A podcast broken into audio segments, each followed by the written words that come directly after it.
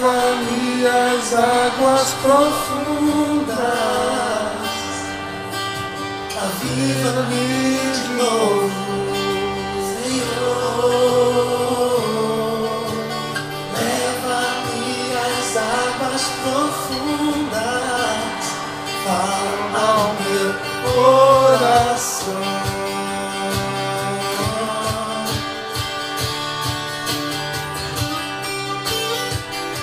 Obrigado, Senhor. Muito obrigado.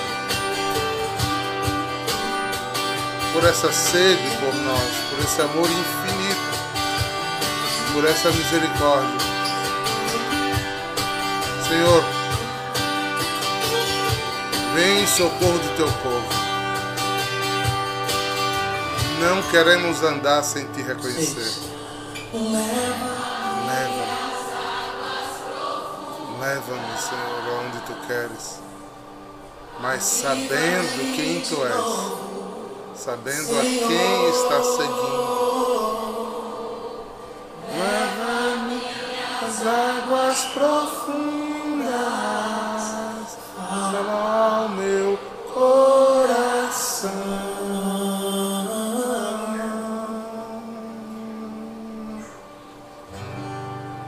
Bom dia, povo santo. Bom dia. Eu gosto muito dessa música de Tony Allison. Muito. E bate muito com o evangelho de hoje, a quarta-feira da oitava da Páscoa. Eu me peguei lendo ele hoje e pensando assim, sabe? Quantas vezes eu já li o evangelho de dos discípulos de Emaús, quando jovem, que nunca tinha ido a Israel, eu tinha, eu tinha vontade de dizer assim, ah, eu quero ir lá em Emaús. né? Mas até para que a gente entenda essa dinâmica, é, Emaús não é um lugar. Emaús era uma estrada. Era um caminho.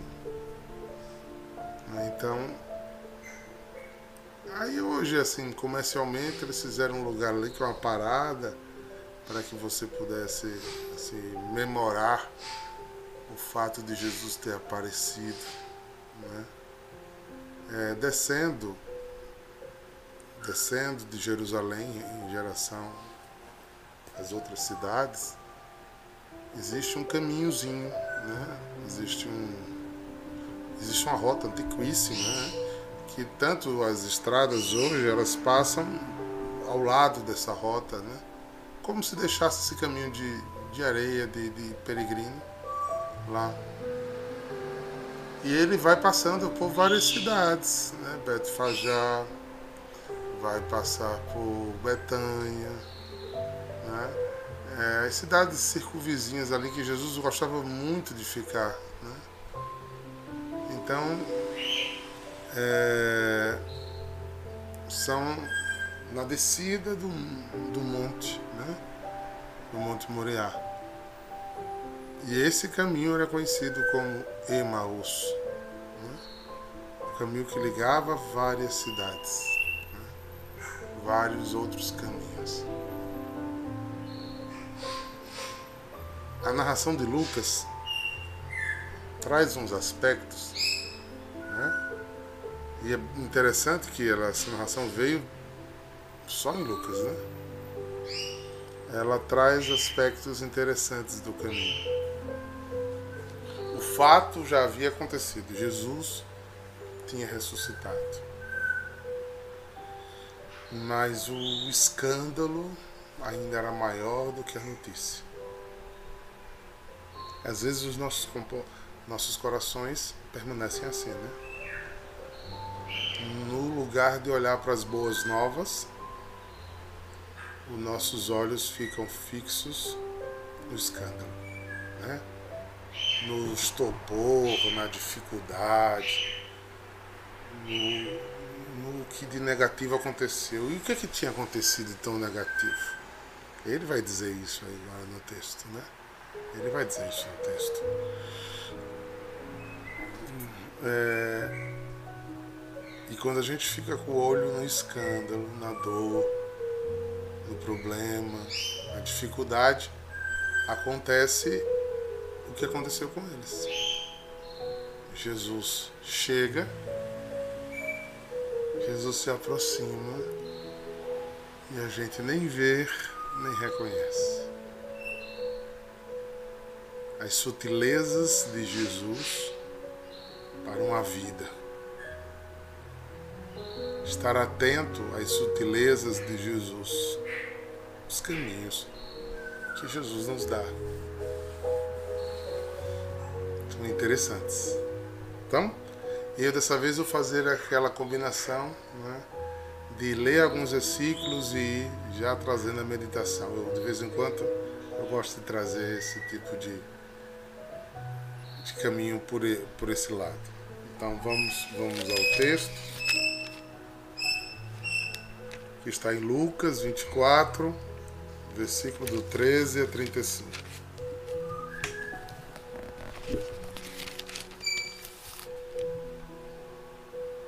Naquele dia, o primeiro da semana, primeiro da semana, ou seja, era um domingo. Na verdade, nessa época ainda era primeira-feira, né? Ou seja, no dia da ressurreição, ainda havia, ou já havia, assombro. Sexta-feira foi a morte, o enterro, o sabate foi o dia da angústia. Geralmente é na angústia que nós tomamos as piores decisões. porque a angústia visita-nos com as trevas, com as faltas de expectativas. Veja, decisões tomadas nas angústias e nas trevas geralmente são causas significativas de muito arrependimento. Tudo que você faz no impulso, sem pensar, às vezes você deseja muito voltar atrás. dois discípulos de Jesus iam para um povoado chamado Emaús, distante 11 quilômetros de Jerusalém. Conversavam sobre todas as coisas que tinham acontecido. Vamos trazer mais um, um, uma informação aqui. Ou seja, lembra que as mulheres foram ao túmulo Antes de amanhecer o dia, as mulheres iam túmulo. Registra isso, porque aqui ele vai dizer lá na frente que algumas mulheres voltaram do túmulo dizendo que tinham visto.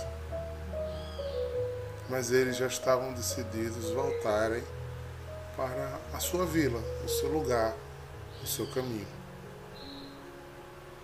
E vinham fazendo o quê? Vinham fazendo o que todos nós fazemos quando nos deparamos com uma situação, por exemplo, houve um acidente, houve um acontecimento trágico, e onde a gente se encontrar, a gente vai dizer, Ana Paula, tu viu o que aconteceu. Vanessa Aires, você viu o que aconteceu? Eles estavam fazendo a mesma coisa.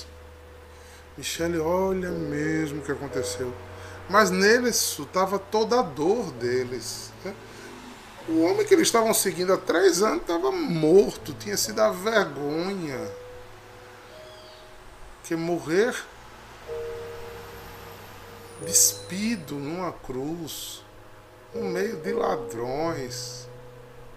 Eles estavam, eles andavam com Jesus dizendo: "Sou filho de Deus", né? Entra na cidade, entra na cidade é, sendo aclamado, usando ao rei, né?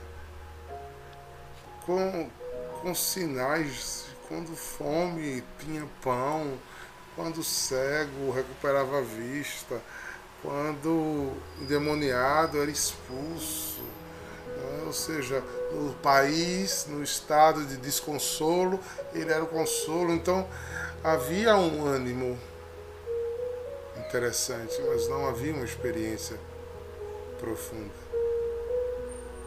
Bastou dois dias e uma manhã para querer voltar atrás. Bastou dois dias e uma manhã.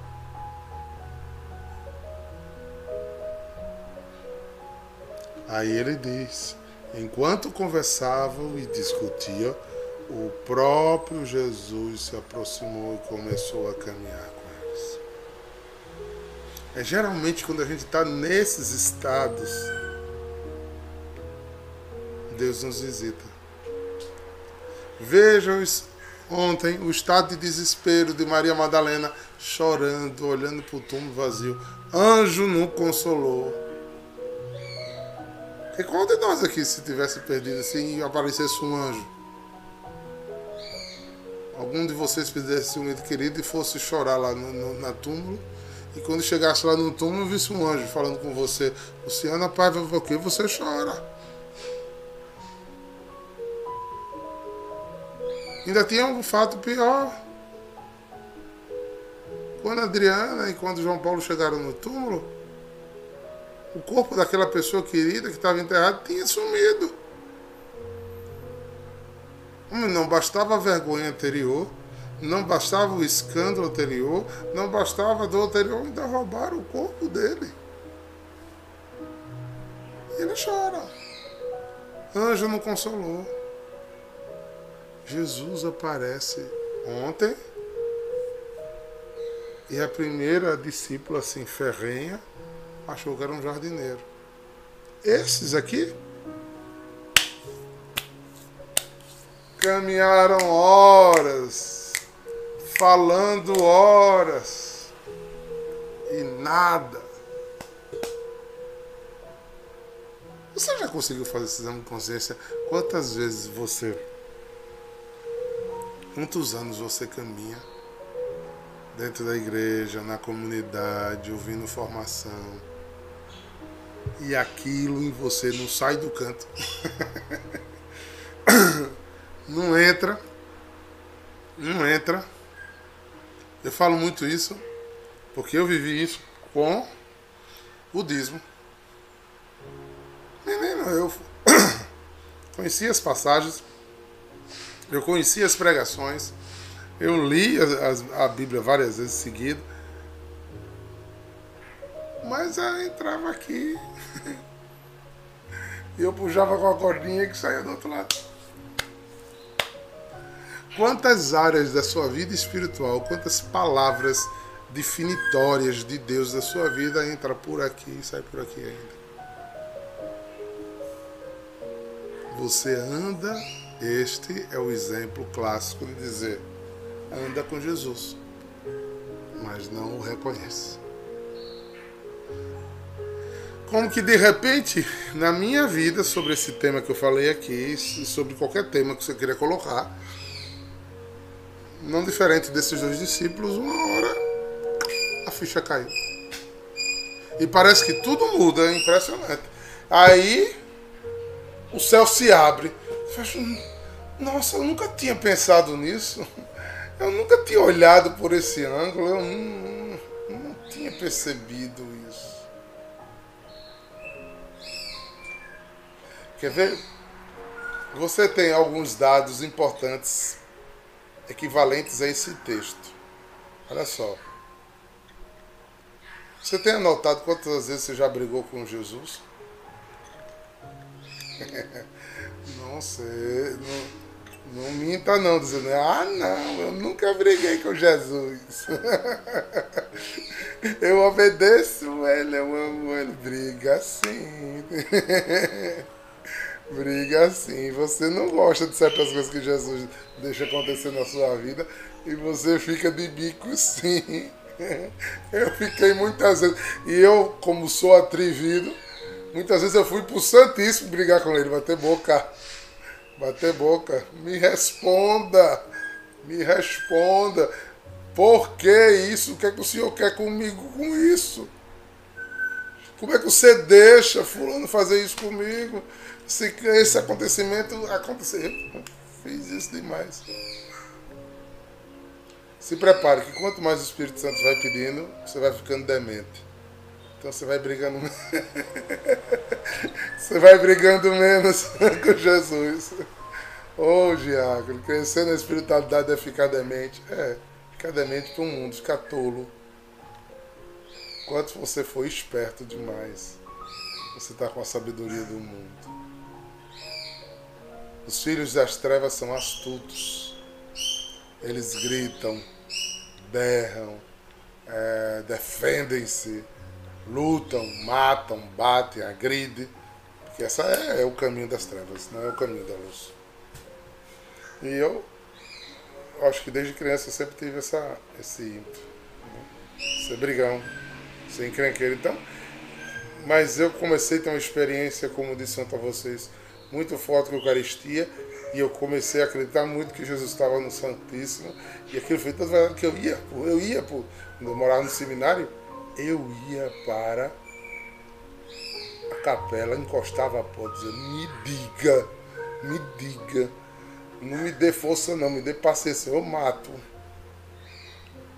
Teve um ano, logo no comecinho, que hoje é um, um padre tão amigo meu. Mas aquele homem, se ele, estiver me ouvindo, um beijo, um beijo, Sivaldo. Um beijo no teu coração. Eu tenho certeza que eu já vi ele pregando e contando essa mesma conversa. Não sei que o diabo botou um fel entre o meu coração e o dele. E ele era mais velho já no seminário. E o ano que eu entrei era para ver se eu ficava mesmo, porque baixou nele um espírito de implicância comigo. Gente, vocês não têm noção não. Mas era do jeito assim de eu aprendendo a cozinhar para fazer minha função, porque lá a gente trocava de função. Um mês era o banheiro, outro mês era os corredores, outro mês era a capela, um mês era a cozinha. E eu, eu queimava água. eu não, mamãe não me ensinava nem a ferver água, eu não sabia nem ferver água. E o danado para me irritar, para me perturbar. Enquanto eu ia buscar uma coisa no dispensa, uma coisa, ele metia sal na minha comida. Ele metia pimenta na minha comida.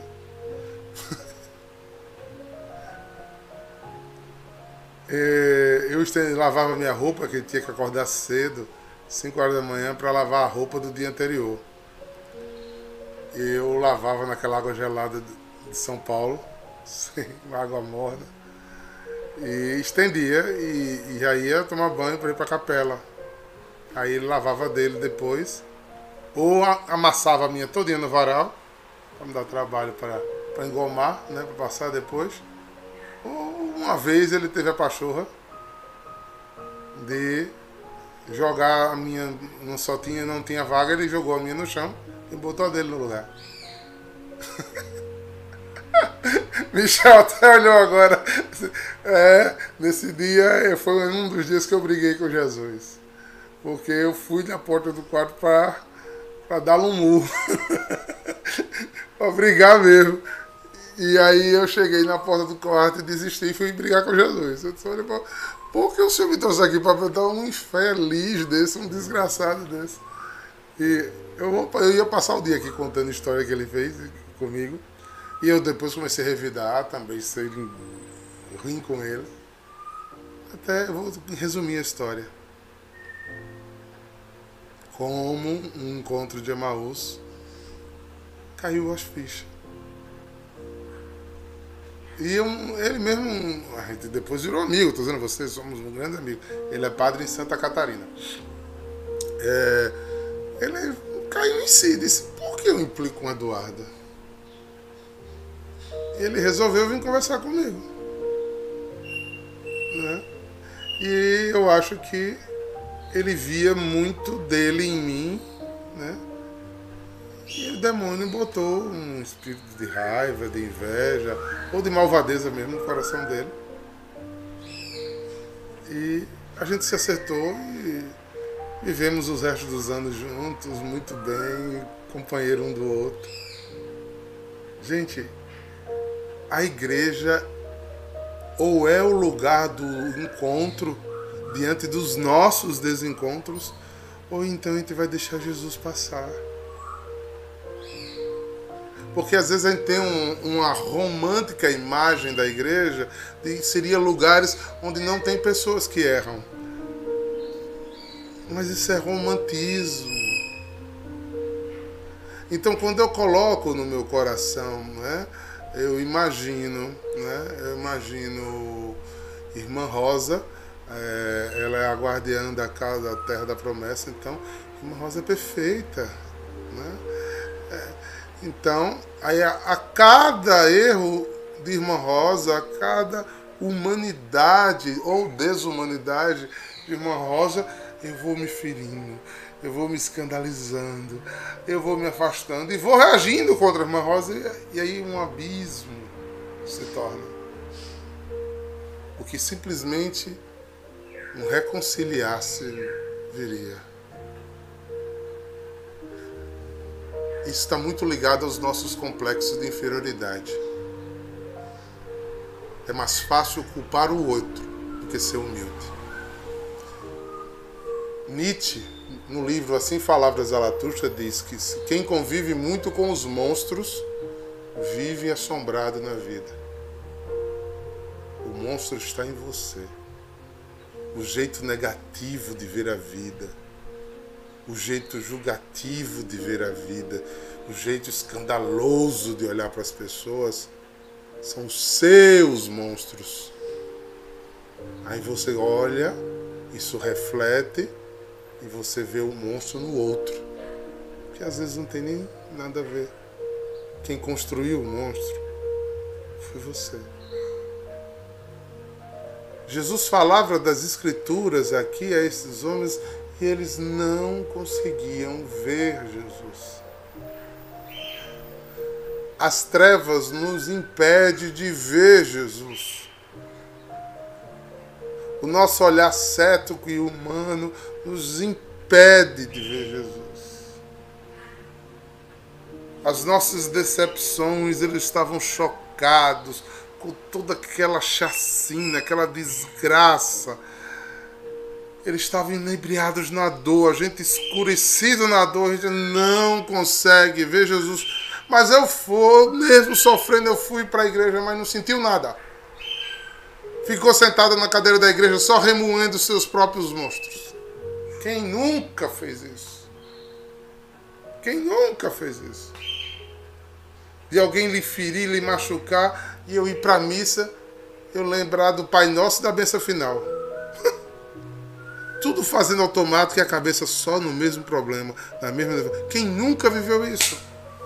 Quando tem um litígio, um problema muito grande, vai trabalhar com o problema, deita na cama com o problema, almoça com o problema, dorme com o problema, e o monstro te sufocando, te matando, e você sem ar.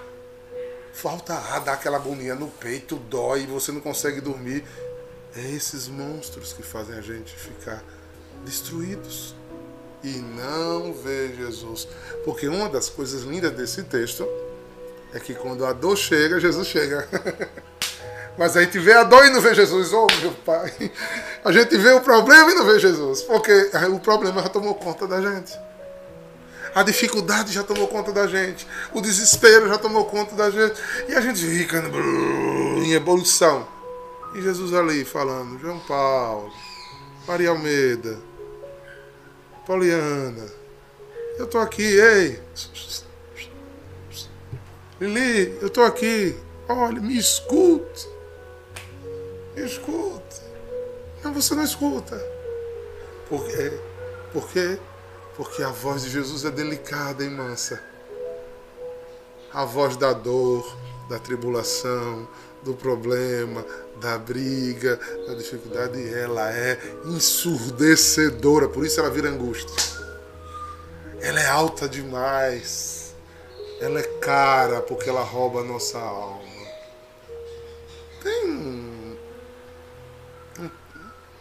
Acho um adágio popular, alguma coisa, não sei nem de quem é.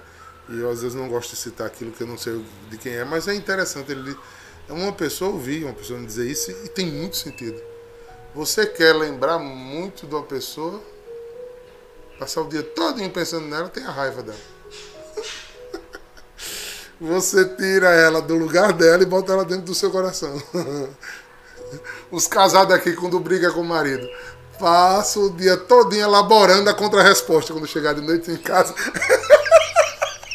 Se ela disser isso, eu vou dizer isso. Se ele disser isso, eu vou dizer isso. Mas eu ainda tenho umas verdades para dizer. E vai briga sozinho o dia inteiro. E às vezes a pessoa, o outro vai, no lugar de brigar, vai rezar. Quando chega, diz: Oi, amor. o cara faz: Tchum. Aqui eu briguei o dia todinho. às vezes não, às vezes o diabo vai na frente, né? E cutuca com varacuda, aí o, as panelas voam. Porque a dor a briga, a angústia é ensurdecedora. E a palavra de Jesus é delicado. Quando Jesus desmonta os circos que a gente monta, quando no partir do pão ele aparece, como nesse texto aí, a gente fica com cara de tacho, né? gente fica. É, resolveu. É, acabou. É, passou. Passou, porque Jesus nunca prometeu que a gente não teria dificuldade, gente. Jesus nunca disse que a gente seria perfeitinho. Ah, não, porque olha, já que eu sou uma pessoa muito correta, sou muito rigoroso. Comigo é preto, preto, branco no branco. Hum. Fazer como minha avó, tô olhando para os seus pés. Esse seu quadrado não é redondo. Tudo é relativo, depende do, do olhar. Tudo é relativo, depende do olhar. Né? É, eu acho que uma das maturidades espirituais que Jesus tentou tanto fazer com os discípulos é a capacidade de a gente exercer cada dia mais a misericórdia.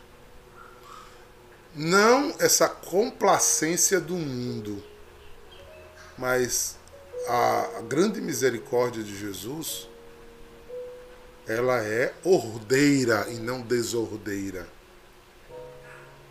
Olhe bem, vou explicar o que eu estou querendo dizer. É, eu perdoo Vanessa Aires. Tinha uma coisa que ela me fez. Então eu abro a boca e digo perdoo. Aí para mim essa coisa parece que é esquecer. Não. Eu perdoo verdadeiramente Vanessa Aires na hora que eu compreendo quem é Vanessa Ares. E eu exerço a misericórdia, o que é aceitar Vanessa como ela é e não como eu gostaria que ela fosse. Porque se eu não faço esse processo, eu saio sendo amargo. Eu saio do litígio eu saio na derrota, eu jogo fora a minha vida. Eu ajo duas vezes antes de pensar e depois, não, eu não queria isso. Você já agiu, já fez. Aí você vive correndo atrás daquilo que você faz de errado. a sua vida é apagar incêndio e fogo. Uma das coisas interessantes que eu, quando atendia muito casais, né, eu vejo, eu via muito chegar, na, né, quando vinha a primeira mulher, vinha todas as datas, minutos e horas bem sequentezinhas de todas as raivas aplicadas, né, é, quase que num, gráfico, né, todas anotadas na amargura do coração. Quando vinha o homem primeiro, é, vinha sempre uma frase primeiro. Eu vim aqui lhe pedir ajuda porque eu não aguento mais. Pronto. Quando o homem diz não aguenta mais, não precisa de hora, dia, data, tempo. ele já, isso já virou um bolo que ele quer tirar de dentro do seu coração. E a coisa mais difícil que era era mostrar a eles que eles só chegaram aí porque eles vivem dos incêndios que eles mesmos provocam. Casal que não dialoga mata seu casamento. Membro de comunidade que não dialoga mata sua vocação. Porque você tem que conversar sobre o problema, que é que eles estavam fazendo, e escutar Jesus no meio do problema. Porque Jesus é a, vida, é a verdade que liberta. Jesus é a cura. Jesus é quem salva. Jesus é que transforma todas as tempestades em calmaria. O que é que ele dizia? Masse cale. Demônio, saia. Cego, volte a ver. Surdo, volte a escutar. Mas só ele fazer isso, a gente precisa saber que ele está. A gente precisa vê-lo. Que nessa Páscoa a gente consiga ver Jesus. Ver Jesus. Eu vou bater muito nessa tecla. O meu olhar vai ser muito voltado para isso. Então eu gostaria que você hoje meditasse e não quisesse voltar para outra vida. Para só depois que você enxergar Jesus por um instante, você corra para anunciar. Não. Você aproveite no caminhar da vida. O teu Salvador caminha contigo, porque ele não é homem para mentir. A promessa desse, eis que eu estarei com vocês até o fim do tempo. Então não se perca caminhando com Jesus. Não se deixe vencer pelo mundo. O mundo jaz do maligno e na destruição. Queira, queira viver o novo de Deus. Queira, guarde no seu coração. Guarde essa palavra do seu coração. Seu coração precisa dessa palavra para viver a vida em Cristo e com Cristo e para Cristo. Nós te invocamos, Senhor, queremos te ouvir, queremos te ver, desejamos te seguir. Dai-me tua mão, Senhor, eu afundarei no mar. Eu não abrirei mão daquilo que tu me deste. Tua palavra é vida para mim. Eu vou seguir, Senhor. Eu renovo, renova a minha proposta de salvação. Leva-me às águas profundas. Me dá maturidade espiritual e psicológica. Aviva-me, me dá coragem. Eu não quero voltar para a minha vida antiga, para os meus antigos desejos. Eu quero andar para frente, rumo ao céu contigo, Senhor. Esse é o meu desejo. Em nome do Pai, do Filho do Espírito Santo. Shalom!